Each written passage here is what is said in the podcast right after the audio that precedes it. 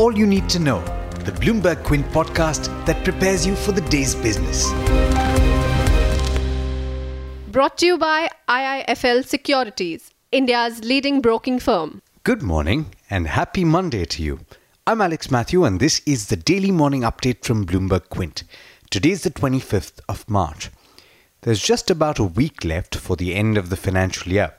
If you haven't yet made your tax saving investments for the year, there's still time. Have a look at the story on the website bloombergquint.com. Just search for last minute tax saving. Now, the cues from global markets aren't the best this morning. In fact, after a sharp sell off on Wall Street on Friday, Asian equities have started the day with sizable cuts as well. Remember, on Friday, the Dow and the S&P 500 had ended lower by 1.8 and 1.9%, while the Nasdaq had declined 2.5%. In Asia this morning, the Nikkei in Japan was lower by as much as 3.2%, while the Australian benchmark was down by 1.25%. But the big update is from the debt markets. US Treasuries jumped on Friday, and the three month 10 year yield curve inverted for the first time since 2007 in the US. This after concerns were raised about the slowing global growth and bond yields have remained under pressure at the start of the week. Australia's 10 year bond yield sank to an all time low of 1.76% in early trade, underscoring the return to globally low long term rates. Meanwhile, the yield on benchmark German bonds dropped below zero. Let me also take you through the big news from overseas. In the US, Special Counsel Robert Mueller found no evidence that anyone close to Donald Trump colluded with Russia after a 22 month investigation, and Attorney General William Barr has said that there wasn't enough evidence that the president obstructed justice either. Democrats in Congress have asserted their right to determine Trump's guilt or innocence on those and other issues.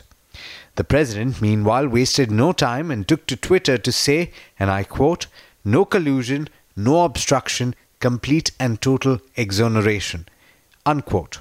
In the UK, Chancellor of the Exchequer Philip Hammond and other cabinet colleagues publicly backed Theresa May on Sunday, as several British newspapers said the Prime Minister is under increasing pressure to stand down after her handling of the Brexit.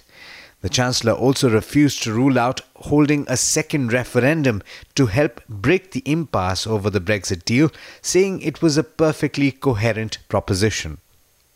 In news back home, rating agency ICRA has said that the liquidity crisis has slowed credit growth for housing finance companies, and this is unlikely to improve much in FY20.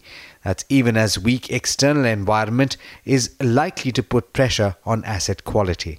Now, rating agency CRISIL has downgraded 850 crore rupees in commercial papers that were issued by DHFL to CRISIL A2 Plus from CRISIL A1.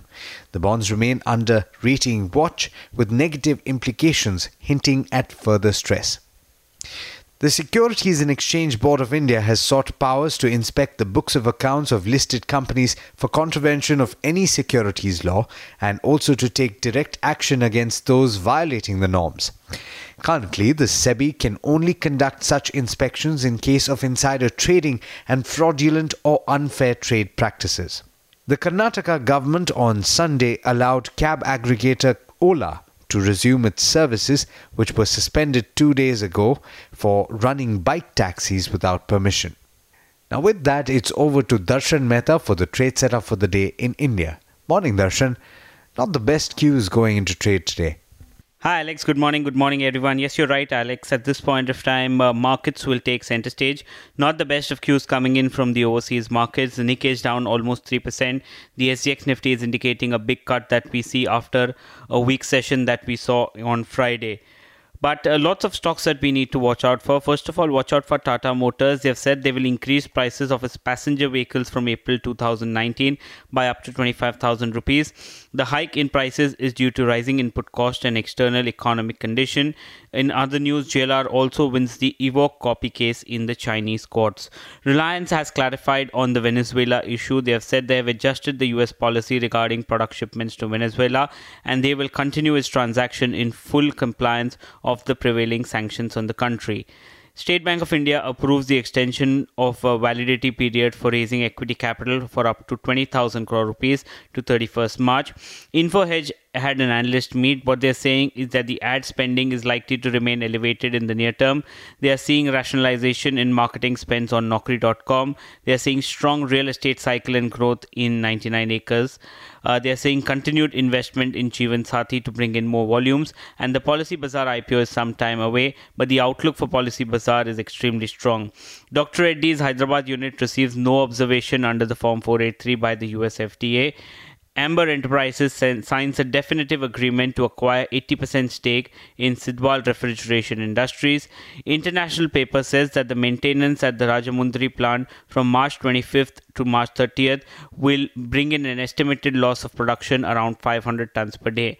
In terms of brokerages, Credit Suisse has upgraded Interglobe Aviation to an outperform and raised the target price to 1650 from 1075. They're saying that the space opens up strong capacity addition, taking away yield risk. Jet's restructuring plan has not progressed as operations slide, which is positive, and the non-metro routes have responded well to capacity addition. CLSA has raised the target price on Inox Leisure to 365 from 336. They maintain a buy. They are saying that the focus on execution and premiumization is paying off, and a strong balance sheet should support inorganic expansion. Morgan Stanley has reduced the target price on HDFC Life to 380 from 425, and they've lowered the target price mainly on driven by lower VNB estimates. But for the long term, it remains a superior franchisee according to them. And Morgan Stanley is cautious on the housing finance sector. HDFC is the sole overweight. Valuations have come up for the sector, but the sector still sees structural issues at the larger uh, housing finance companies. So they cut the EPS forecast further and would be sellers on any bounce LIC Housing Finance, Indiabulls Housing Finance, and PNB Housing Finance. But there's much more you need to know before trade actually starts. For that, log on to our website, bloombergquint.com, and click on the All You Need to Know tab, and you will be prepared for morning trade. Thanks, Darshan. And as always, thank you all for listening in. This is Alex Matthews signing off. Have a lovely week ahead. I hope you enjoyed listening to All You Need to Know. Did you know that you can listen to the show on the IVM Podcast app? On the IVM Podcast app, along with this, we have a number of other shows which you think you'll enjoy. Listen to Cyrus Says with Cyrus Broacha as the host. Listen to Paisa Vaisa with Anupam Gupta. The Scene and the Unseen with Amit Varma or Shunya One hosted by Shiladitya Mukhopadhyay and myself.